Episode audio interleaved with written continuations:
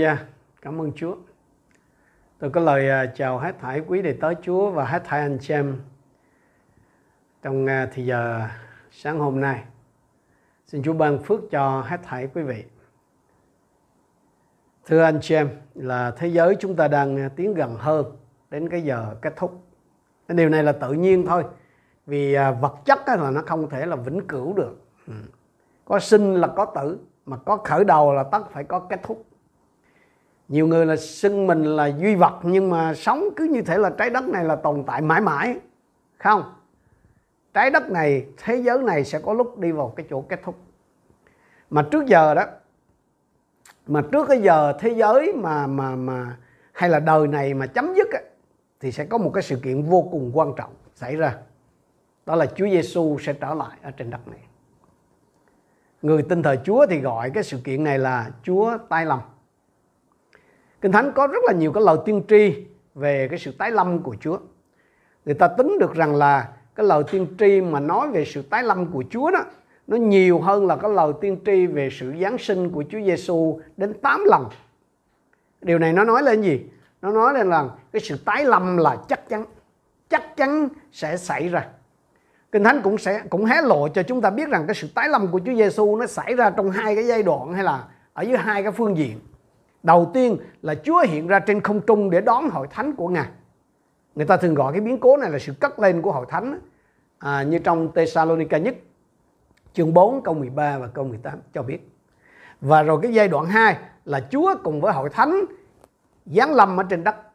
Khải Huyền chương 19 câu 11 đến câu 16 cho chúng ta biết điều này liên quan đến cái cái cái chuyện đến lần thứ hai của Chúa Giêsu tức là cái sự tái lâm của Chúa Giêsu đó, thì chúng ta thường đối diện với hai cái thái cực hay là hai cái hiểm nguy một là quan tâm quá mức đến những cái dấu hiệu hay là cái điềm báo và cái thời điểm Chúa tái lâm thay vì cái sự tái lâm của Chúa. Và cái thái cực thứ hai, đó là dững dưng, không quan tâm gì đến việc Chúa tái lâm.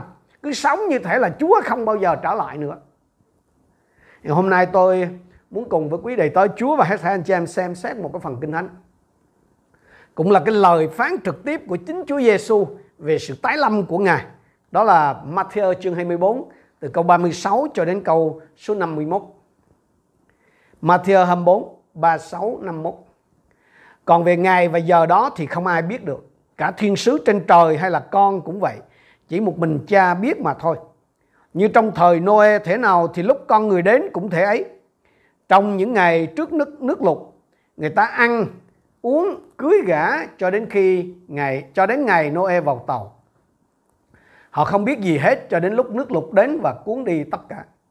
Khi con người đến cũng sẽ như vậy. Lúc ấy có hai người nam đang ở ngoài đồng, một người được đem đi, một người bị bỏ lại. Có hai người nữ đang say cối, một người được đem đi, một người bị bỏ lại. Vì vậy, hãy tỉnh thức vì các con không biết ngày nào Chúa mình sẽ đến. Hãy biết điều này, nếu chủ nhà biết canh nào kẻ trộm đến thì sẽ tỉnh thức không để nó xâm nhập nhà mình. Vì vậy các con cũng phải sẵn sàng vì con người đến trong giờ các con không ngờ. Ai là đầy tớ trung tính và không ngoan được chủ giao quản lý nhà mình để cấp phát thức ăn đúng giờ. Phước cho đầy tớ ấy khi chủ đến thấy làm như vậy. Thật ta bảo các con, chủ sẽ giao cho đầy tớ ấy quản lý toàn bộ tài sản của mình.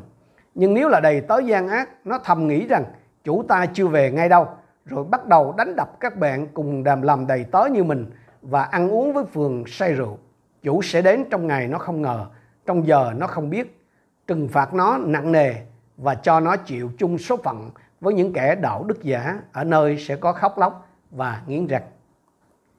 Trong cái phần kinh thánh này, Chúa Giêsu chỉ ra bốn cái lẽ thật liên quan đến cái thời điểm Chúa trở lại. Mỗi một cái lẽ thật như vậy nó dạy chúng ta một cái điều quan trọng về cái cách mà chúng ta phải sống khi chờ đợi Chúa tái lập. Điều đầu tiên mà Chúa muốn tôi và anh em phải ghi nhớ, đó là không ai có thể biết được thời điểm Chúa tái lâm. Không ai có thể biết được thời điểm Chúa tái lâm. Câu số 36. Còn về ngày và giờ đó thì không ai biết được. Cả thiên sứ trên trời hay là con cũng vậy. Chỉ một mình cha biết mà thôi. Cái câu này nó nói rõ ràng là không một ai có thể biết được chính xác cái thời điểm tái lâm của Chúa Giêsu. Không ai có thể biết ngày hoặc giờ. Điều duy nhất mà tôi và anh em chỉ có thể làm là gì? là xem xét các cái dấu hiệu của thời đại để nhận thấy rằng là chúng ta đang ở rất gần cái giờ chung kết đời. Nhưng mà kể cả như vậy đi nữa đó, thì chúng ta cũng không biết chắc chắn. Cho nên nếu mà có ai đó nói với anh chị em rằng là họ đã xác định được chính xác năm tháng hoặc là ngày hoặc là giờ Chúa Giêsu trở lại, thì bao giờ tin những người đó. Người đó hoặc là một tiên tri giả, hoặc là một sinh viên trường kinh thánh nhưng mà đang tự lừa dối mình một cách nghiêm trọng. Bởi vì sao? Chúa Giêsu đã nghiêm cấm cái việc ấn định ngày giờ trở lại của ngài rồi. Có thể nói là tận thế là một cái sự kiện trọng đại, đáng quan tâm của tất cả mọi người cũng vì thế nên là nhiều người với những cái giả thuyết và những cái đồn đoán đó về cái ngày tận thế đã ra đời. Kéo theo cái hệ lụy là nó làm cho bao nhiêu người sợ hãi lo âu và hoang mang. Không riêng gì à, à, các cái quốc gia khác ở trên thế giới đâu. Ở tại Việt Nam chúng ta cũng vậy cái lịch sử hội thánh Việt Nam mà cụ thể là hội thánh tin lành Việt Nam đó cũng đã ghi nhận một cái cái à, cái sự kiện à, về cái ngày tận thế một cái lời tuyên bố sẽ xảy ra rằng là tận thế sẽ xảy ra vào 1944 1945 ừ, hay nói cách khác là Chúa tái lâm cái lời tuyên bố trên đến bởi một cái truyền đạo có học thức và thường xuyên tiếp xúc với các cái tài liệu của thằng học Tân phái. Đó là truyền đạo Trần Như Tuân chủ tọa cái hội thánh à, tinh lành tại Vinh. Nhớ là lúc bây giờ chỉ có một cái hội thánh tinh lành Việt Nam trên cả nước chứ không có miền Nam miền Bắc gì như giờ. À sau một cái thời gian nghiên cứu những cái lời tiên tri, những cái số liệu trong kinh thánh, kết hợp với những cái luận điểm thần học, và đặc biệt là sấm trạng trình, tức là Nguyễn Bỉnh Khiêm, thì cái vị truyền bảo đạo nói trên là đã tuyên bố cái ngày Chúa đến. Đầu tiên ấy, ông tôi tuyên bố rằng là Chúa sẽ tái lâm vào ngày 7 tháng 9 năm 1944 sau đó là ngày 30 tháng 9 năm 1944 và cái cuối cùng là ngày 1 tháng 10 năm 1945 mà chúng ta biết là tại Việt Nam sau ngày 2 tháng 9 năm 1945 khi mà à, tình hình đó, xã hội lúc bây giờ nó rất là lộn xộn sau khi Việt Minh giành chính quyền tại Hà Nội. Thành ra cái lời mà tuyên bố Chúa tái lâm đó rất là dễ khiến cho người ta tin theo. Và cái điều đó nó gây cái tổn hại rất lớn cho cái cộng đồng à, tổn hại cho công việc Chúa tại các cái tỉnh trung phần Việt Nam và ảnh hưởng đến danh của Chúa không nhỏ anh chị em biết không? Càng muốn biết khi nào đấng Christ sẽ trở lại đó, thì tốt hơn là chúng ta không nên biết. Anh em biết vì sao không? Ấy là khi mình biết chính xác ngày giờ đó, nếu mà mình có thể biết, nếu mình biết chính xác ngày giờ, thì nó sẽ khiến cho mình tự hào và kiêu ngạo vì mình có được những cái thông tin mà người khác không có. Và đặc biệt hơn là nó có thể khiến cho tôi và anh em lười biếng về phương diện thuộc linh. Vì sao? Vì hầu hết đó con người chúng ta có cái xu hướng trì hoãn mọi thứ cho đến phút cuối cùng kiểu mà nước đến trôn à, nước đến chân mới nhảy đó à. dù chúng ta không biết và không thể biết chính xác thời điểm nhưng tôi và anh em có thể chắc chắn rằng Chúa Giêsu sắp trở lại thế gian một lần nữa. Cái sự trở lại của Chúa nó còn chắc chắn hơn là cái sự tồn tại của cái vũ trụ này đó anh chị em. Trời đất có thể qua đi. Nhưng mà những lời Chúa phán đó, trong cái ngữ cảnh này là những gì mà Chúa nói về cái sự tái lâm của Ngài đó sẽ không bao giờ qua đi. Như vậy thì cái lẽ thật đầu tiên mà tôi và anh em cần phải ghi nhớ là không một ai có thể biết được cái thời điểm Chúa tái lâm, ngoại trừ Đức Chúa Cha. Cái lẽ thật thứ hai nó liên quan tới cái thời điểm tái lâm của Chúa Giêsu đó là thế gian họ không hề chuẩn bị gì cho giờ Chúa tái lâm. Thế gian họ không chuẩn bị gì cho giờ Chúa tái lâm. Chúng ta xem câu 37 và câu 41 trở lại. Như trong thời Noe thế nào thì lúc con người đến cũng thể ấy. Trong những ngày trước nạn lụt, người ta ăn, uống, cưới gã cho đến ngày Noe vào tàu Họ không biết gì hết cho đến lúc nước lụt đến và cuốn đi tất cả. Khi con người đến cũng sẽ như vậy. Lúc ấy có hai người nam đang ở ngoài đồng, một người được đem đi, một người bị bỏ lại. Có hai người nữ đang xây cối, một người được đem đi, một người bị bỏ lại. Ở đây Chúa Giêsu đưa ra một cái so sánh rất là đơn giản. Đó là thời Noe thế nào thì lúc Chúa Giêsu trở lại cũng sẽ như vậy mà nó như thế nào trong thời Noe đó là làm ăn buôn bán bình thường như mọi ngày có gì đâu trong khi Noe kiên nhẫn đóng tàu và cảnh báo người ta về cái sự phán xét sắp đến thì họ cười nhạo ông và nói, điều đó sẽ không bao giờ xảy ra. Cái thời Noe cũng giống như thời của tôi và anh chị em đang sống đây. Đó là cái thời của sự hoài nghi, cái thời của cái không tin tưởng và dững dưng vô tâm. Noe càng rao giảng thì những người đương thời càng chế nhạo ông. Họ từ chối tin rằng là có một trận lụt trên toàn thế giới có thể xảy ra. Cái khái niệm này vô lý đến cái mức mà họ không thể nào nghiêm túc xem xét cái lời cảnh báo của Noe được chính vì vậy mà hết năm này đến năm khác, cuộc sống vẫn tiếp tục mà không có một cái sự thay đổi gì cả. Người ta vẫn cứ tiếp tục ăn, uống, cưới gả và mỗi ngày trôi qua. Noe càng trở nên giống một cái tay khùng hơn là ngày hôm trước. Nhưng mà cuối cùng thì sao? Các cửa sổ trên trời mở ra và mưa ập xuống. Khi Noe và gia đình của ông bước vào tàu thì tôi chắc rằng là bạn bè hàng xóm láng giềng của ông sẽ đã đập cửa và nói là Noe chúng tôi xin lỗi, ông đã đúng và chúng tôi đã sai. Làm ơn mở cửa nha, cho chúng tôi vào với. Nhưng mà lúc đó quá trẻ cái trần lụt đến đã cuốn đi tất cả. Hãy tưởng tượng cái cảnh đó, anh chị hãy tưởng tượng ra cái cảnh mà có thể là cái cảnh mà một thế hệ như vậy bị xóa sạch trong phút chốc như tài Chúa. Mới phút trước quý vị còn đang ngồi ăn tối. Cái phút tiếp theo, nhà của quý vị đã bị cuốn trôi. Hãy hãy tưởng tượng xem có thể quý vị đang làm việc ở trên cái sở ruộng của mình thì đột nhiên cánh đồng bị chìm ở trong nước. Nơi đã từng có một thế giới, đột nhiên thế giới mà quý vị biết đã biến mất với những những cái con sông. Và chuyện đó xảy ra đột ngột đến nỗi không ai ngoại trừ Noe và gia đình của ông ấy được chuẩn bị sẵn sàng. Cả thế giới, tám người, chỉ có tám người được cứu, còn lại thiệt mạng hết khi nước lũ cuốn qua cả bề mặt trái đất. Kinh thánh nói gì? Hay nói chính xác là Chúa Giêsu nói gì? Khi Chúa tái lâm thì cảnh trạng cũng sẽ giống như vậy đối với một thế giới không tin kính. Có điều là thay vì bị hủy diệt bằng nước như thời Noe, khi thì khi Chúa tái lâm, thế giới sẽ bị hủy diệt bằng lửa thì ra thứ nhì chương 3 câu 6 câu 7 và câu 10 cho chúng ta biết như này cũng bởi nước mà thế giới thời ấy đã bị ngập lụt và bị hủy diệt nhưng cũng bởi lời ấy mà trời đất hiện nay đã được dành cho lửa và được giữ lại cho đến ngày phán xét và hủy diệt những kẻ vô luân. Câu số 10. Tuy nhiên, ngày của Chúa đến như kẻ trộm. Bây giờ các tầng trời sẽ biến đi trong tiếng vang rền. Các nguyên tố sẽ bị tan chảy trong lửa, đất và mọi công trình trên đó đều sẽ bị thiêu hủy.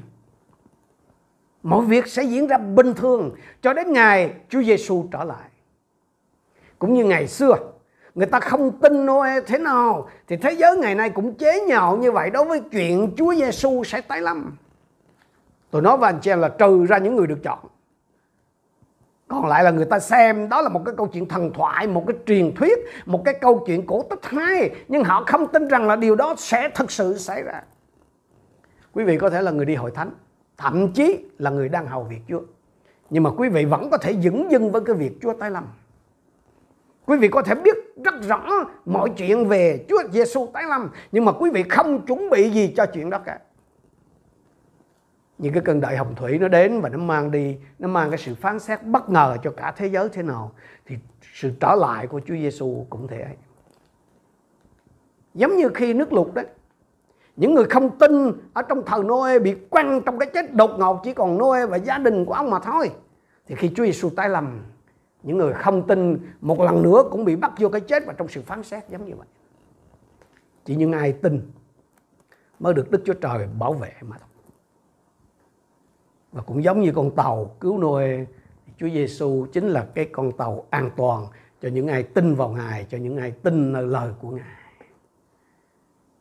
Chúa Giêsu bảo gì?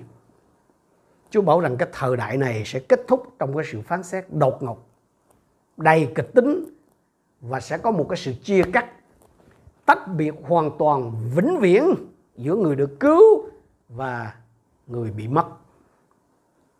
Thế giới này không hề mong đợi điều đó. Thế giới này không hề tin chuyện đó, thành ra người ta sẽ hoàn toàn không có chuẩn bị gì cho chuyện đó cả. Sẽ không có chuyện là thế giới sẽ được hoán cải hoàn toàn hay đại đa số sẽ được hoán cải trước khi Chúa Giêsu tái lâm đâu. Mặc dù đúng là phúc âm á, ngày hôm nay đang được loan truyền ở nhiều nơi hơn. và bằng nhiều cái ngôn ngữ hơn từ trước đến giờ nhưng mà cái sự bắt bớ và cái thái độ thù địch đối với đạo Chúa đó cũng luôn tồn tại và chờ cơ hội là bùng lên ngay lập tức cái sự kiện hội thánh truyền giáo phục hưng vừa rồi đó là một cái ví dụ sống động cho chuyện đó cái điều này không làm cho chúng ta ngạc nhiên, anh xem kinh thánh báo trước rằng trong những ngày cuối cùng sẽ có những cái thời kỳ khó khăn. Timothy thứ nhì, chương 3 câu 2 đến câu 5 cái thời kỳ khó khăn là thời kỳ như nào? Là người ta sẽ trở nên vị kỷ, tham tiền, khoe khoang, kiêu ngạo, lỏng ngon, không vâng lời cha mẹ, bạc bẽo, bất kính, không có tình người. Bất nhân, vu khống, ngông cuồng, dữ tợn, ghét điều lành, bội bạc, nông nổi tự phụ ham thích lạc thú hơn là yêu mến đức chúa trời. Giữ hình thức tinh kính, nhưng chối bỏ quyền năng của sự tinh kính. Bản dịch cũ dịch là bề ngoài giữ điều nhân đức. Nhưng bề trong thì chối bỏ quyền phép của nhân đức đó.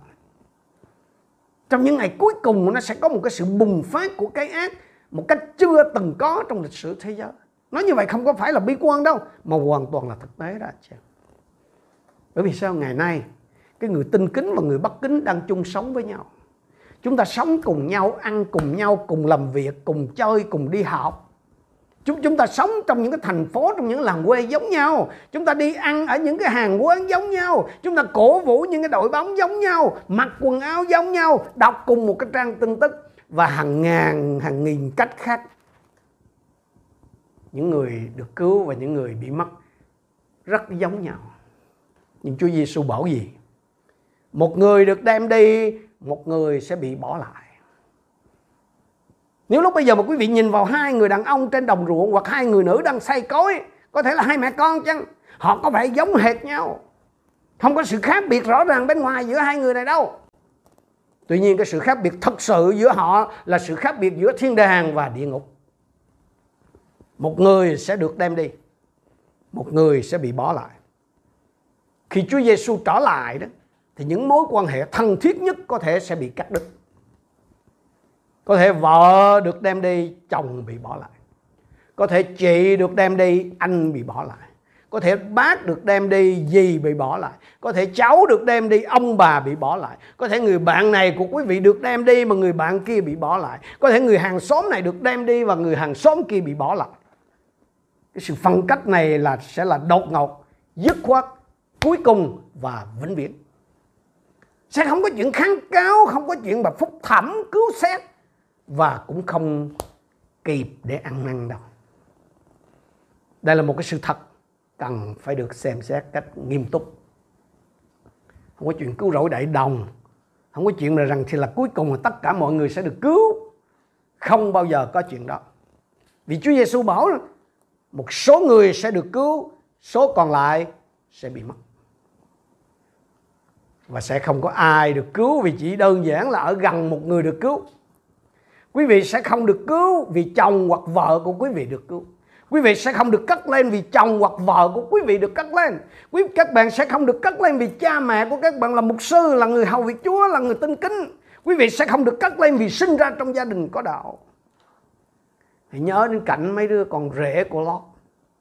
Chúng nó cũng bị siêu thiêu sống bởi diêm sinh và lưu huỳnh trút xuống Sodom vì khước từ, cái lời gọi của ông già vợ tương lai là Lot nếu quý vị xem nhẹ cái việc đến với Đấng Christ, nếu quý vị không giữ cái mối quan hệ gắn bó với Đấng Christ, thì khi Đấng Christ trở lại, quý vị sẽ bị vĩnh viễn phân cách khỏi những người thân yêu của quý vị, là những người thật sự biết Chúa, là những người thật sự trong đợi Chúa.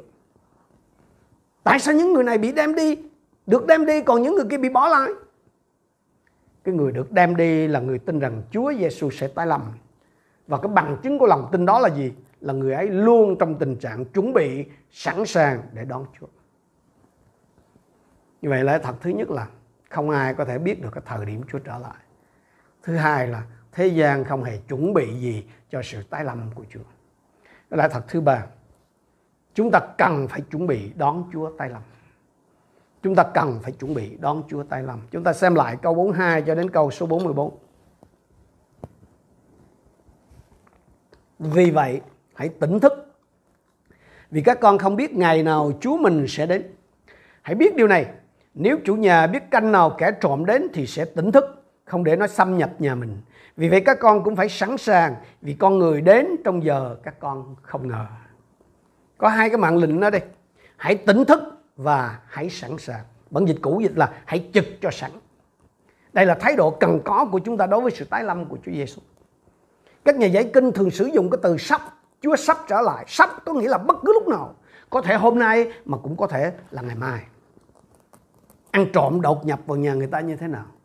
Nó có gọi điện báo trước không? Nó, nó, nó có hẹn giờ không? Chắc chắn là không. Lúc nào cũng phải đột ngột và bất ngờ nếu quý vị biết trộm nó sắp, nó đang lâm le cái khu vực của mình thì quý vị sẽ làm gì? Sẽ sửa lại cổng cửa. Khóa chốt cẩn thận trước khi đi ngủ, trước khi ra khỏi nhà. Rồi gắn camera, rồi báo động các kiểu. Lại còn phải thủ sẵn đồ chơi trong nhà nữa, đúng không? Sau đó thì sao? Canh chừng chứ sao? Có thể cả tháng trời sau đó tụi nó không động tịnh gì. Tức là những gì quý vị đã chuẩn bị là thật sự không cần thiết. Vì tụi nó đâu có nhập nhà đâu nhưng mà đến ngày thứ 32 tụi nó đột nhập và ngày đó thì quý vị sẽ rất là vui mừng nếu như vẫn đang trong cái tình trạng là sẵn sàng canh chừng như vậy Kinh Thánh cho chúng ta biết rằng, ngày của Chúa, tức là cái ngày tái lâm của Chúa Giêsu sẽ đến như kẻ trộm trong ban đêm. Thessalonica nhất chương 5 câu 2. Khi chúng ta ít mong đợi nhất thì Chúa sẽ tái lâm. Thành ra hãy để mắt anh chị em hãy để mắt đến những dấu hiệu của thời đại, những cái dấu hiệu ở trên trời cao kia và những dấu hiệu ở dưới đất này và sẵn sàng gặp mặt Chúa mặt đối mặt bất cứ lúc nào. Đã bao giờ anh chị em tự nhủ với chính mình là có thể hôm nay là Chúa Giêsu tái lâm không? Lần cuối cùng mà quý vị nói với chính mình câu đó là khi nào? Có thể đối với hầu hết anh chị em thì chưa bao giờ anh chị em nghĩ về sự trở lại của Chúa. Cũng có thể đối với một số người trong anh chị em thì đã lâu rồi mình không còn nghĩ đến sự tái lâm của Chúa nữa. Lý do là vì anh chị em không còn chắc rằng Chúa sẽ trở lại. Và vì không chắc chuyện đó nên anh chị em chưa chuẩn bị gì cả. Vì không chắc cho nên anh chị em đang trong cái tình trạng không sẵn sàng. Nhiều con dân Chúa, nhiều tôi tới Chúa hiện nay rất là nôn nao, rất là sốt sắng. Và và cũng đã sẵn sàng. Như là sẵn sàng đón antichrist đón rít giả chứ không phải là đón rít thật. Anh chị em có đang trong tình trạng đó không? Cái ngày Chúa đến như kẻ trộm chứ không phải Chúa Giêsu là kẻ trộm. Antichrist mới là kẻ trộm. Bộ tính đi chung với nó hay gì? Khi Chúa bảo hãy tỉnh thức thì điều đó có nghĩa gì? Có nghĩa là chúng ta rất dễ không tỉnh thức chúng ta rất dễ chủ quan. Chúng ta phớt lờ cái cảnh báo. Cái kiểu là, yên tâm đi, ai chứ con thì never. Hay hay là, bà còn thức đang nghe bay. Còn khi chú bảo là hãy sẵn sàng hay là hãy trực cho sẵn đó, thì điều đó có nghĩa gì? Có nghĩa là chúng ta thường xuyên là chưa sẵn sàng. Chưa sẵn sàng vì mình cứ ý y, ôi sao còn khói thì giờ cứ vô tứ đi nhận phát là xong chứ gì trả vòi anh em ơi hãy sống mỗi một ngày như thế, đó là ngày cuối cùng của mình trên đất. Thì chắc chắn là sẽ có một ngày anh chị em được cất lên. Nếu hôm nay là ngày cuối cùng của anh chị em trên đất, thì anh chị em sẽ làm gì cho cái người thân yêu nhất của mình? Không không phải là cái ngày cuối cùng khi nằm liệt ở trên giường đâu, mà khi đang khỏe mạnh như này này. Nếu hôm nay là ngày cuối cùng của anh chị em, thì anh chị em có còn hơn thua? Anh chị em có còn sân si, anh chị em có còn giữ cái lòng thù hận, cay cú với người thân của mình? Anh chị có em có còn hơn thua, có còn cay cú, có còn thù hận với với với với chồng mình, với vợ mình, với cha mình, với mẹ mình, với con mình, với anh chị của mình, với cháu của mình không? Nếu hôm nay là ngày cuối cùng của anh chị em, thì anh chị em có còn mua cho bằng được một cái cái món hàng nào đó không? Nếu hôm nay là ngày cuối cùng của anh chị em, thì anh chị em có còn quyết liệt gom góp, thu giữ cách giữ tiền bạc của cái cho riêng mình nữa không? Nếu hôm nay Chúa tái lâm thì những gì cần làm cho người thân của mình quý vị đã làm chưa? Nếu hôm nay Chúa tái lâm những gì cần làm cho chính mình, cho người khác, cho Chúa thì quý vị đã làm chưa? Sao không làm đi? Những gì có thể làm thì hãy làm đi. Chuẩn bị sẵn sàng là như vậy đó. Đâu đó sẵn sàng là như vậy đó.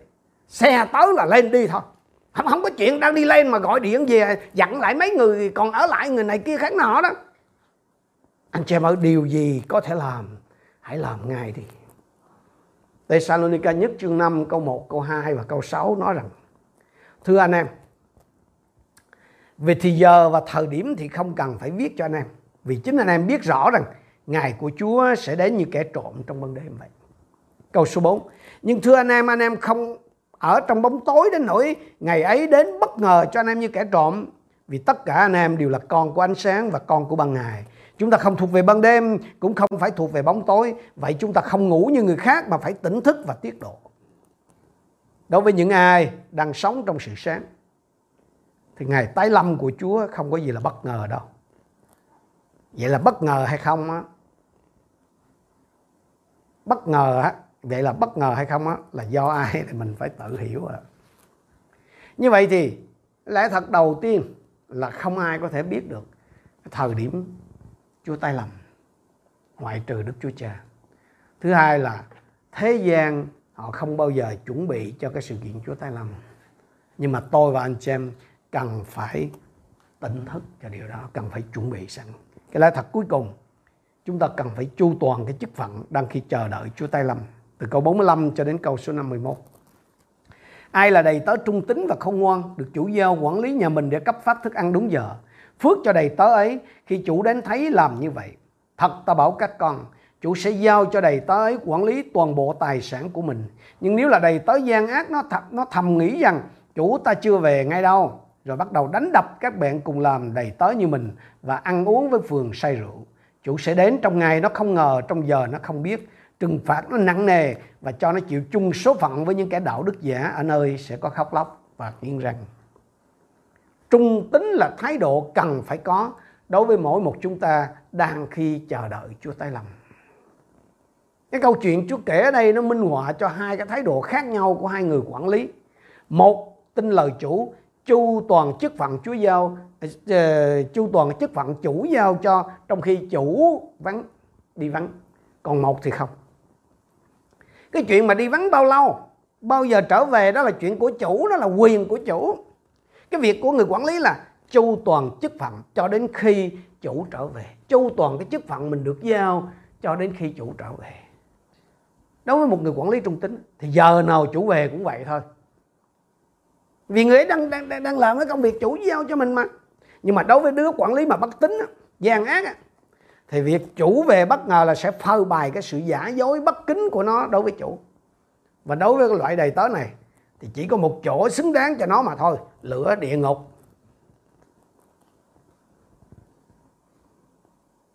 Anh chị em ơi, chờ đợi Chúa tái lâm không có nghĩa là đem bán hết gia tài điền sản. Suốt ngày cứ ở nhà đọc kinh cầu nguyện chờ Chúa đến. Không, không có chuyện chờ đợi thụ động như vậy đâu. Chờ Chúa đến là vẫn tiếp tục làm cái công việc mà Chúa giao cho mình ở trong gia đình, ở trong hội thánh, ở trong xã hội. Thậm chí là làm ở trong cái tinh thần hối hả gấp rút vì e không còn thì giờ từ đầu năm đến giờ đó thì ngoài việc cứu trợ về vật chất cho con dân Chúa bị ảnh hưởng bởi cái đại dịch Covid thì chúng tôi dồn toàn lực cho cái việc giảng dạy đem đến sự tỉnh thức cho dân sự Chúa và truyền giảng phúc âm để cứu người. Cái công tác thiện nguyện thì chúng tôi vẫn tích cực làm dù không có xe thì không có xe hơi, xe tải như những người khác. Có điều là chúng tôi chọn cái cách làm thầm lặng chỉ anh em trong nội bộ thánh biết mà thôi.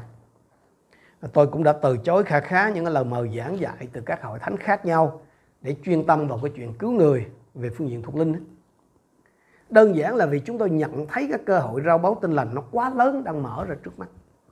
Và đó cũng là cái dấu hiệu cho biết rằng gì? Cái giờ tái lâm của Chúa nó cận kề rồi. Có thể nhiều tôi tới Chúa, nhiều hội thánh không được vui vì tôi không nhận lời của quý vị. Nhưng tôi biết việc gì là quan trọng hơn đối với mình ở trong lúc này. Tôi không giảng, không dạy cái chỗ hội thánh quý vị thì chắc cũng có, sẽ có người khác giảng, người khác dạy. Nhưng nếu lúc này mà tôi không rao báo phúc âm, thì chắc chắn sẽ có nhiều người không có cơ hội nghe, biết về ân cứu rỗi của Chúa trước khi họ bước vào cõi đạo đời à, anh chị em có biết là mỗi khi nói đến cái cảnh mà những người bị bỏ lại bị chặn lại ở bên ngoài hay là bị quăng ra bên ngoài thì luôn có một cái cụm từ là khóc lóc và nghiến răng không? Không phải giận quá nghiến răng trèo trèo đâu. Mà là ức mà là hận hối hận mà nếu có giận đi nữa thì cũng chỉ là giận chính mình thôi. Vì không để tâm đến những lời cảnh báo của Chúa những lần cảnh báo của Chúa. Anh chị em có biết rằng anh chị em là người quản lý của Đức Chúa Trời không? Anh chị em có biết rằng anh chị em là đại sứ của Đấng Christ không? Anh anh chị em có biết rằng anh chị em được Chúa chọn để đi và kết quả không? Cái lý do mà Chúa còn để tôi và anh chị em ở lại trên đất này, không phải để cho chúng ta sống cho chính mình đâu, mà là để sống cho Chúa, để làm lợi cho Chúa. Nói cách khác là gì? Lý do mà Chúa còn để tôi và anh em lại ở trên đất này là để qua chúng ta, người thân của chúng ta, bạn hữu của chúng ta dòng tộc của chúng ta, dân tộc của chúng ta được biết về Chúa và trở lại thờ phượng Chúa và đó là chức phận, là công việc mà tôi và anh chị em cần phải chu toàn, cần phải thực hiện đang khi chờ đợi Đức Chúa Giêsu Christ tái lâm. Nếu hôm nay Chúa Giêsu trở lại để đem hội thánh đi với Ngài, thì anh chị em sẽ được Chúa khen thưởng hai anh chị em sẽ bị trừng phạt nặng nề và anh chị em sẽ chịu chung số phận với những kẻ đạo đức giả ở nơi sẽ có khóc lóc và nghiến răng. Xin Chúa dùng lời này để chuẩn bị chúng ta. Xin Chúa dùng lời này để tỉnh thức mỗi một chúng ta. Anh chị em ơi, giờ tái lâm của Chúa cận kề và cái việc Chúa tái lâm là chắc chắn. Anh chị em là những đầy tớ trung tính hay anh chị em sẽ là những đầy tớ gian ác trong cái giờ mà chủ mình quay trở lại. Và giờ đó rất rất gần. Chúng ta cùng đến với Chúa trong sự cầu nguyện. Hallelujah. Oh hallelujah hallelujah. Hallelujah. Oh hallelujah hallelujah. Chúa chúng con cảm ơn Ngài vì lời của Ngài. Chúng con cảm ơn Chúa vì lòng nhân từ và sự thương xót mà Ngài dành cho chúng con. Ngài vẫn tiếp tục dùng lời của Ngài để nhắc nhở chúng con. Bởi vì Ngài không muốn cho một ai trong chúng con bị bỏ lại. Ngài không muốn cho một ai trong chúng con bị hư mất. Lạy Chúa là Đức Chúa Trời đầy lòng nhân từ và thương xót. Xin tỉnh thức hết thảy chúng con. Xin tỉnh thức quý đầy tới Chúa và con dân của Ngài. Từ những người mới tin nhận Chúa cho đến những người đã tin thờ Chúa lâu ngày. Chúa ơi, đừng để chúng con trở thành những người dững dưng vô tâm như thể rằng Chúa không bao giờ trở lại. Xin làm ơn trên chúng con hỡi Chúa và đem lòng chúng con trở lại với Ngài. Và đang khi Chúa còn chưa trở lại, chúng con hối hả làm cho xong công việc mà Chúa quỷ thác cho chúng con. Xin Chúa tha thứ cho những sai phạm của chúng con. Xin Chúa tha thứ cho thái độ của chúng con đối với Ngài trong những ngày vừa qua và đem chúng con trở lại để chúng con hoàn tất cái sự quỷ thác lớn lao mà Chúa dành cho chúng con trong tư cách là chứng nhân của Đức Giêsu phục sinh. Chúng con biết ơn Ngài. Cầu xin sự bình an của Chúa ở cùng với hết thảy chúng con. Cầu xin Chúa thương xót chúng con và tin dùng chúng con. Để đường lối Chúa được biết đến trên đất và sự cứu rỗi của Ngài được tỏ ra giữa muôn dân. Nguyện Chúa được ngợi khen, được chúc tụng qua đời sống của hết thảy chúng con. Và nguyện lời này tiếp tục dứt giấy nhiều người, đem nhiều người trở lại với Chúa. Để ngày Chúa tái lâm, chúng con có thể ngẩng mặt lên và nói với Chúa rằng, Thưa Chúa, chúng con đã làm xong công việc Chúa giao cho chúng con làm. Chúng con cảm ơn Chúa về tất cả mọi điều tốt lành Ngài sắm sẵn cho chúng con. Chúng con tạ ơn Ngài và đồng thành kính hiệp chung cầu nguyện trong danh Chúa Giêsu Christ. Amen.